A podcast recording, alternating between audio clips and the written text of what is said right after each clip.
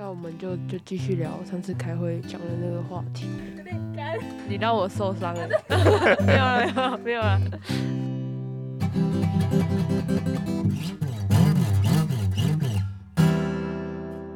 Hello，大家好，大家好，我是问问，是布比，嗨像回应一样。哎哥，欢迎来到我们最新一集的艾草工作室，耶！耶，掌声鼓励。哇，很开心啊！我们竟然有第二集啊！原本以为试播集就被腰斩了，结果竟然还继续做了两集啊！真的是出乎我的意料之外啊而！且我们还有录音室可以用了，太好了。真的，这边感谢那个 苹果猫，苹果猫工作室，还有龙还还有慈济大学人发新的那个彭龙邦老师，感谢他们就是借我们这个这么优质的录音室，对啊，也欢迎大家去多多听他们的频道。对的，我们先感谢我们的那个赞助的，算赞助吗？借我们录音室应该是 我们衣食父母。OK OK，我这几天收到很多人讯息，你说跟我们的 logo 有关的讯息吗？对啊，一些质疑，没错没错，就感感觉好像大家对我们的 logo 有一些不同的想法，这样子啊，我们好像也还没有正式的跟大家说说为什么我们画这个 logo。有些人会觉得我们的这个 logo 呢，像枫叶啊，也有人会觉得像薄荷啊、游历草啊，游历草、幸运草啊，像我人看觉得像竹叶，对对对，那我看到觉得像绿豆糕，像张稿纸，这 就是雅量是吧？这就是雅量是吧？扑比你画的，你要不要跟大家说明一下？我当初就想要画一个很可爱的小草，然后画完之后，我就觉得可以说它是枫叶，它就是枫叶，它是绿哦色的枫叶，刚好五片就是五叶枫，我们嗯要五育并行，五育并行，金木水火土。讲不下，我掰不下去。你一定会好奇，为什么我们的枫叶是绿色的，然后不是红色，对啊？那我们当初在建构这个 logo 的时候，我们就是想说，虽然红色的枫叶它很漂亮，但是它其实就倏忽即逝，它停留在它最美好的那个时刻，对啊？但是还是绿色的枫叶，就代表说我们我们还在成长，我们还有很多的生意盎然的机会，没错无，限的未来。还在追求无限的可能性跟未来的发展，这样子。对，怎么？我就静静的看你说，很满意，很满意耶，关于这个我们设计理念的部分，我们就讲到这边哦。那真的是绿色枫叶。对啊，就是网络上的许多猜疑，我们大可不必啊。你心里想什么，它就是什么，相由心生啊，没错。但是我们就是再次的跟大家说明，它就是绿色的枫叶。对。那我们就就继续聊上次开会讲的那个话题。有点干。你让我受伤了。没有了，没有了，没有了。我记得我们上次开会的时候，好像有提到关于正能量这件事情。我那时候一开始是觉得说正能量它这个定义到底是什么，然后我自己认为是正能量，它应该是一个让自己去有更智慧，还是更不一样的观点去看这个世界跟生活的一个方式。可是我看到很多人，或者是身边的朋友，还是网红什么的，有些人会故意要塑造一个正能量的形象，然后去否定跟指责任何别人有的所谓他们觉得是负能量的东西。嗯哼，然后你可以仔细看那些人，他们可能私底下在包装下面的的部分是，他们也会很讨厌一些东西，而且他们厌恶起来的样子没有比较漂亮，嗯哼哼，只是他把那些他觉得对于形象不好的东西，他都收掉，然后包装那样，然后去指责别人也应该跟他一样，嗯，就他变成成是某一种畅行的运动。可是我觉得这是很很不健康的，因为他好像在跟某些人讲说，你你不可以觉得难过，嗯你不可以抱怨，你不可以感觉到悲伤，你不可以愤怒，你就应该要笑笑的，你应该要开心，你应该要正向，你应该要乐观。这不是一个我认为的正能量应该要带来的影响。嗯哼，就是好像正能量其实它本意是好的，就是它嗯是一个、呃，我们可能透过一些正向的方式啊，然后来让自己可能人生比较开朗啊，或者是怎么样。但是好像这个社会会变演变成一个问题是说，我只能允许自己有正能量，或者是所谓正向的嗯。感受跟情绪，嗯。然后我不能允许我自己有负负能量出现，嗯嗯，有时候甚至变成一个好像规范或者是一个束缚。嗯。对啊，我今天活在世上，我不能不开心呢、我好像一不开心，我生气、难过，别人就会说啊，你要看开一点啊，啊，你要你怎么可以，你怎么天天天生气啊？这样对自己很不好啊，你要成熟一点啊你。要长，你要长大啊，你要成熟一点，对不对？啊你，你念心理辅导系，对不对？你怎么会，你怎么可以 常常生气对啊，你自己都这么难过，你要怎么辅导别人？那讲这种，我觉得常常在社会上跟人群接触的时候，我觉得好像或多或少我们都会接触到这一类的讯息，嗯有的甚至他没有明说出来，但是嗯。你感受到他就是在表达这样的意思，或者是他就是在暗示社会文化的框架下，好像常常会不允许我们表达负能量的或负面的东西。他这个东西这个标准会渐渐的变得没有界限，就是当大家还可以分分清楚说这是正能量，这是负能量的时候，它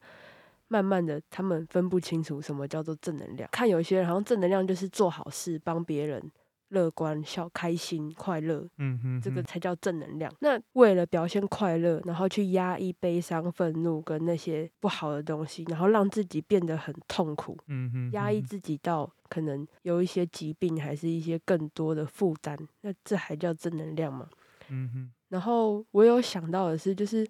当我们可以很健康的去表达自己的悲伤还是愤怒等等的，去把那些愤怒换成动力。我现在很难过，然后我表现出我的难过，然后让我身边的亲朋好友去理解，然后帮我一起想办法，嗯然后我这样子踏出来，这样还叫负能量吗？我的难过还是不能被允许的嘛？或者是我今天很生气，我可能看不惯某个人，然后我很生气，我觉得说我我一定要比他更好，然后我把这个愤怒转成动力，然后让自己去努力去精进自己。那愤怒还是负能量嘛？愤怒还是是不好的嘛？嗯哼哼，我觉得好像对于正能量或负能量这个定义上，或许我们可以重新的来探讨一下。嗯对你来说，你觉得就你自己会怎么样去定义这个东西？我会把正负这个东西是想成比较像是光谱的，嗯哼那正的最最极端就是就是生生而已，没有说什么活的快乐，就是生，你生存着，我觉得这就是真。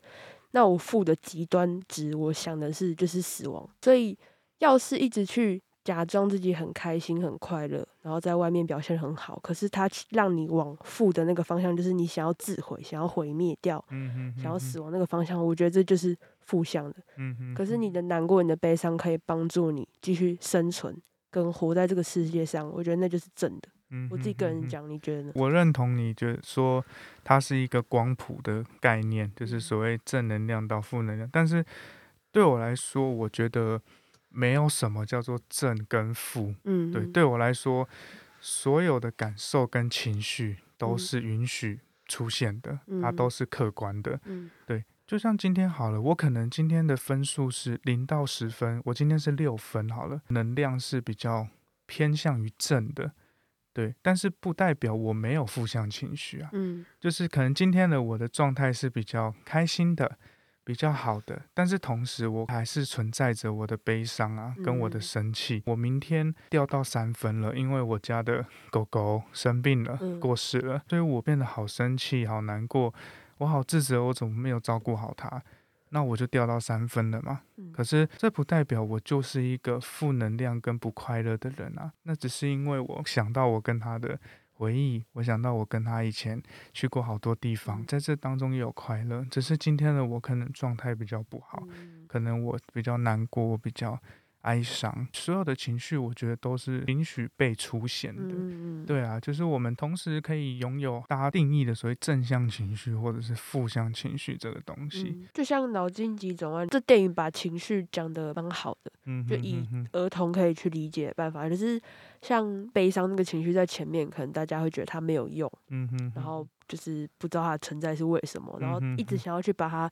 压抑掉，当做嗯哼哼没有它这个存在。可是之后可以发现说，悲伤它的作用是很多的，因为有时候你快乐的背后，可能是因为你先难过了，嗯哼，然后别人看到了去协助你等等。因为我觉得我们人类是一个团体生活的动物，嗯哼哼，要让别人了解你，这是一个嗯哼哼哼办法，这也是一个方式。所以说，我觉得每一个情绪它都有它存在的必要。嗯哼哼，你看，其实纵观我们从小到大生活，好了，就有很多的谚语啊，什么“南河有泪不轻弹”啊，这这种啊嗯，叫我们不要表达这种哭啊，或是愤怒啊这些情绪，好像都不被允许嗯。好好的表达出来。嗯。对啊，那很多人就是他，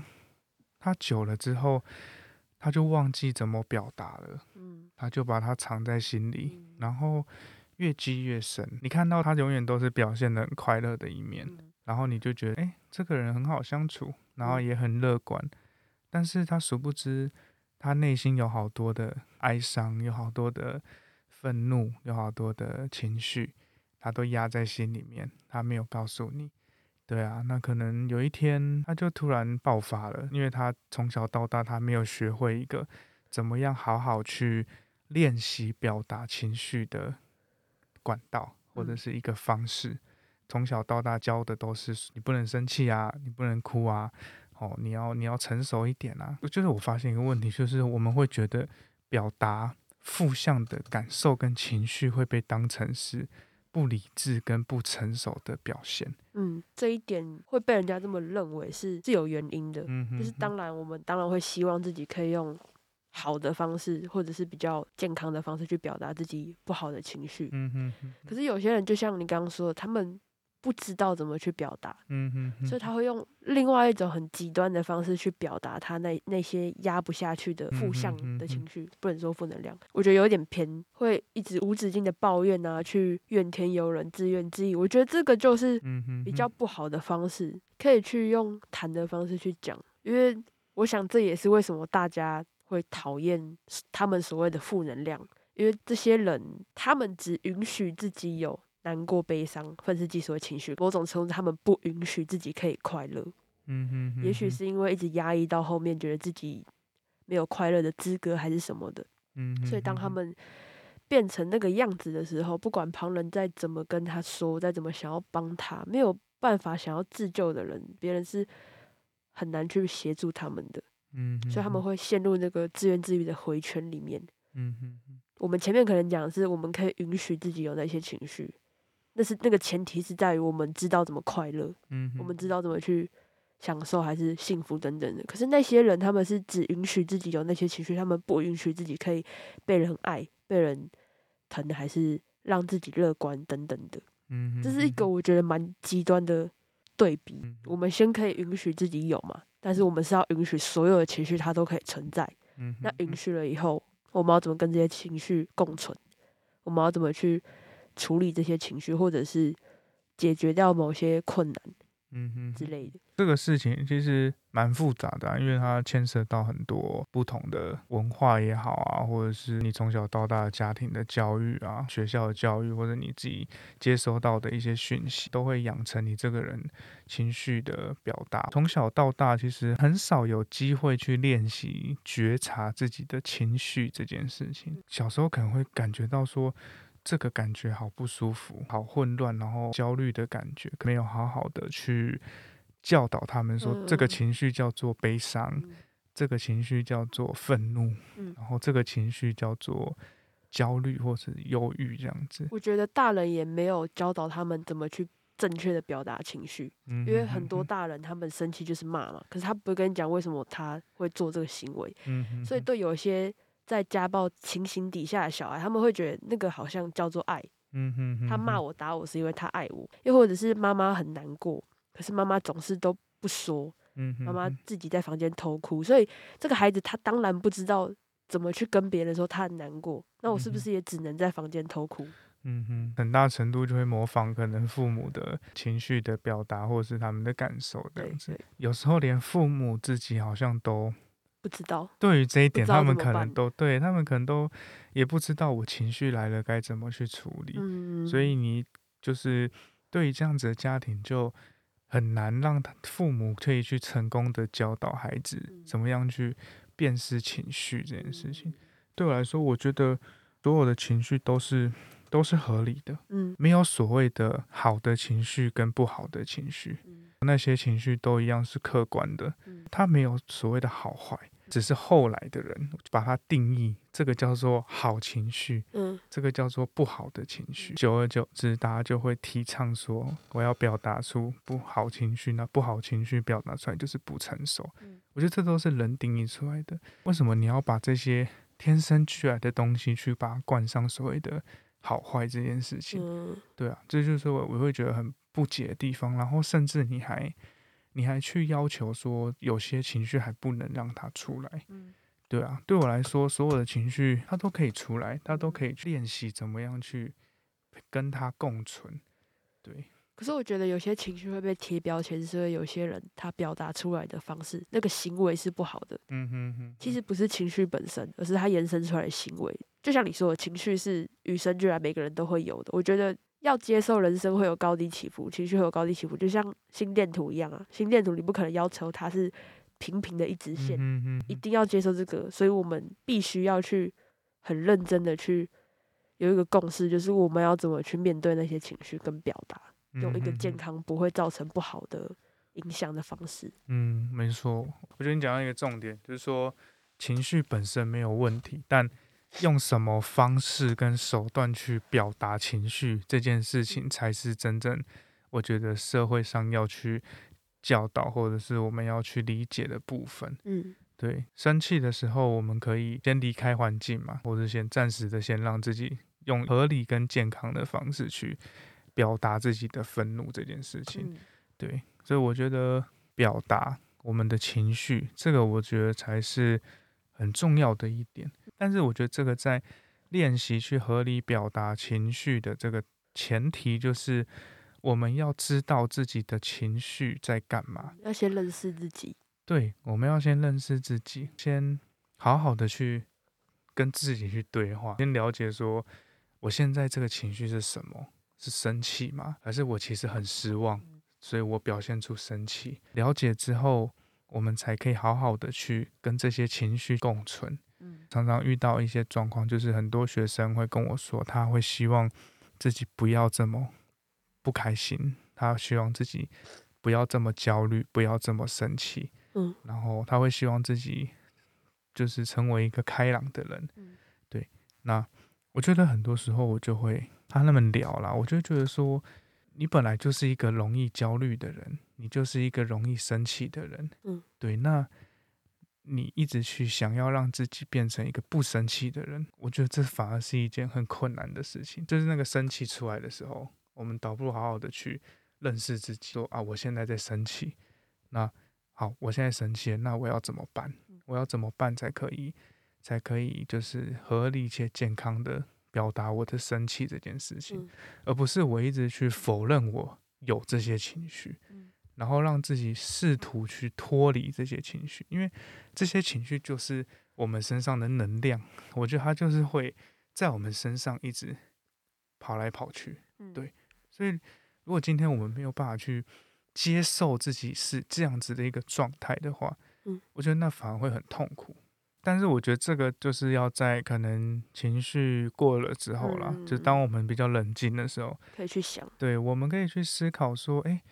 为什么我这么容易生气、被激怒，嗯这么容易焦虑？嗯我焦虑跟生气的点是什么？嗯可能当你找到了，你再往下看的时候，或许你会发现一些你从来没有看到过的东西。嗯对啊，原来我可能是我缺爱，我要的其实只是有人来关心我，嗯一句祝福，一个拥抱，但是从来都没有得到这些东西，嗯我好孤单，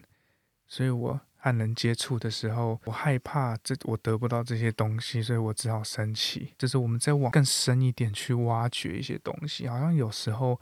我们会发现这些情绪底下，其实它有一个核心的一个需求嗯。对，或许就是因为这些需求跟议题，才会让你可能有这些情绪，你没有办法好好的表达出来，然后你用了这些情绪来回应你的这些需求的部分，这是一个蛮有趣的话题。要好好聊的话，可能可以 开个五集这样子。刚刚有想到一个是开心它背后包装的东西，像我们都知道那个那个打巴掌的事件嘛，克里斯洛克。他小时候他其实是在一个很艰困的环境上下长大的，嗯哼不管是家暴还是性虐待等等。可是他长大之后，他想要用笑话去包装这些东西，嗯哼，所以在他觉得在搞笑的过程，它背后的含义是什么？然后前几天我看一个访谈，是在访谈阿汉的九天玄女那个模仿阿汉，他在访谈时候讲到，因为他小时候被霸凌的缘故，嗯，没有人要跟他玩，因为他比较特别嘛，所以他必须要表现的好笑，别人才有可能会陪我玩，别人才有可能会觉得，嗯、我我是我是有趣的，所以他必须要模仿别人，在那个当下，他要让自己很有趣，嗯哼，所以他一直要搞笑的背后，是不是也存在着某种寂寞，或者是希望被人看到？所以不管是任何情绪也好，我觉得当我们变成某一个，例如说你刚刚所说的，就可能我是容易生气的人，可是那个不能决定你是怎样的人，你只是最就是可能这个阶段你很容易生气。我觉得在大众一直在贴标签的过程中，不要给自己贴太多的标签，而是去了解自己。讲讲真的，每一个人的人生能够陪伴自己最久，而且无时无刻的，就是就是我们自己。我们有时候会把一些很很不好的东西都只留给自己，了解自己是一个课题，因为这样你才可以怎么知道跟自己相处，你才怎么可以怎么让自己活得更舒适，是我我觉得蛮重要的东西。嗯，自我认识或者是自我探索课题是一辈子的。嗯，一。辈子，对啊，就像我到现在，其实我也常常会去反思我自己，嗯有一些情绪我也搞不懂为什么会有这些情绪跑出来，然后我就会试着去探索自己，说，诶，为什么？然后我就去想想我自己小时候，或者是我我自己的求学过程，我的嗯。人生经历，然后试着去慢慢的越来越了解自己，渐渐的会变成一个更完整或者是更完美的人，这样子。嗯，不要害怕发现自己软弱，也不要害怕发现自己有哪些很糟糕的想法，因为那都是你的一部分。不要去否定任何一个地方，只要你嗯发现了，就可以有办法变得更好。你要发现，你才可以去帮助你自己，试着去寻求一个方法，让你成为你更想要成为的样子，或者是可以让你更舒服的样子。要先承认，才可以去解决。嗯哼，不要觉得自己这样子很丑陋，或者是你不喜欢这样的自己，就去把自己伪装起来。但这样的生活，我猜一定很辛苦，嗯也很累。有时候我们一回头，发现自己其实都已经千疮百孔了，嗯好久没有停下来，可以看看自己，然后告诉自己你很棒，接受自己不足的地方，然后再一步一步的去让自己变得更完整或更美好的。